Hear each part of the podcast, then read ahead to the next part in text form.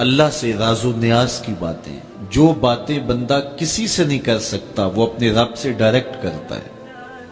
اپنے دل کے سارے دکھڑے اپنے رب کی دہلیز پہ رکھتا ہے اور اپنی ساری ضرورتیں مالک کی چوکھٹ پہ رکھ دیتا ہے۔ اور اس سے مانگتے ہوئے بندے کو شرم نہیں آتی، حیا نہیں آتا، بلکہ اس سے مانگتے ہوئے فخر محسوس ہو رہا ہوتا ہے کہ میں اپنے رب سے مانگ رہا ہوں۔ کسی اور سے مانگیں تو جھجک لگتی ہے، لیکن مالک سے مانگیں تو اپنائیت کا احساس ہوتا ہے کہ میں اس سے مانگ رہا ہوں۔ اس لیے کہ وہ ہمارا رب لگتا ہے۔ ہمارا اس سے ربط کتنا گہرا ہے۔ مسجد نبوی کا ایک کونا تھا اور ایک بندہ وہاں بیٹھ کے دعا مانگ رہا تھا۔ اس کے دعا کے لفظوں پہ غور کیجیے۔ اے اللہ، میں تجھ سے اس لیے مانگتا ہوں کہ تو میرا اللہ ہے۔ تیرے علاوہ میرا ہے بھی تو کوئی نہیں۔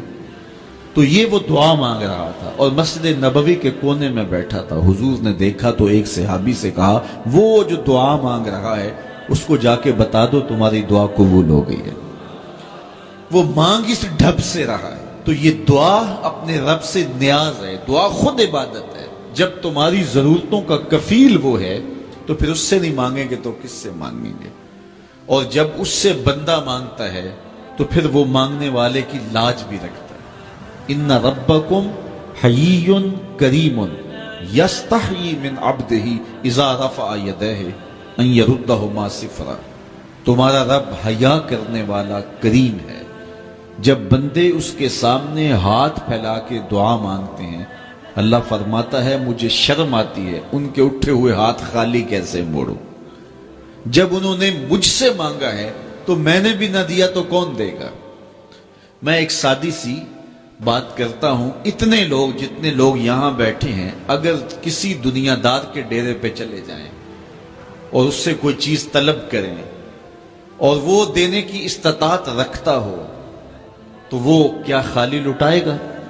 وہ کہے گا، اتنے لوگ آگے ہو، تو ڈیرہ داری کی شان کے خلاف ہے کہ میں ان کو خالی لٹاؤں۔ تو جب یہ دنیا دار خالی نہیں لٹاتا، تو رب کیسے خالی لٹائے گا؟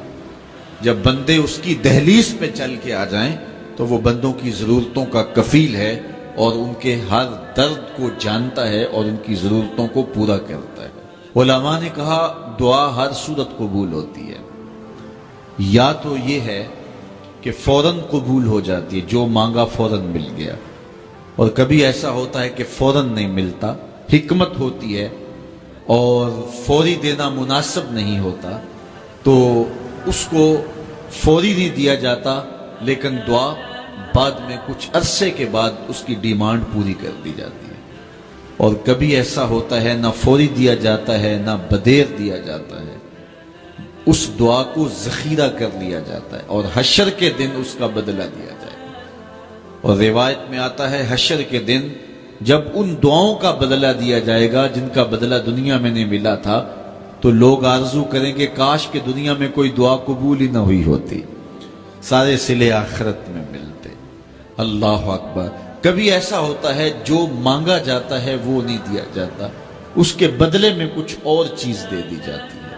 جو اس کی ضرورت ہوتی ہے اور جو اس کے لیے مناسب ہوتی ہے۔ وہ کچھ اور مانگ رہا ہوتا ہے، لیکن اللہ اپنی حکمت کے تحت اسے کچھ اور عطا کر دیتا ہے۔ باہر صورت دعا قبول ہوتی ہے اور بندوں کے اٹھے ہوئے ہاتھ اللہ پسند کرتا ہے۔ آج یہ بھی بحث چلتی ہے، نہیں مانگنا چاہیے، فلاں وقت میں نہیں مانگنا چاہیے۔ تو وہ کہتا ہے، مجھ سے مانگو، جب بھی مانگو۔ میرا دست کرم تمہیں دینے پہ آمادہ ہے۔ اور اگر کوئی نہیں مانگتا، تو فرمایا، کل ما یا بو بکم ربی لولا دعاؤکم۔ اے محبوب، فرما دو، اگر یہ نہیں مانگیں گے تو اللہ بھی پرواہ نہیں کرے گا۔ مانگنا تمہاری ضرورت ہے۔ اگر تم مانگتے رہو گے، تمہاری جھولیاں بھرتا رہے۔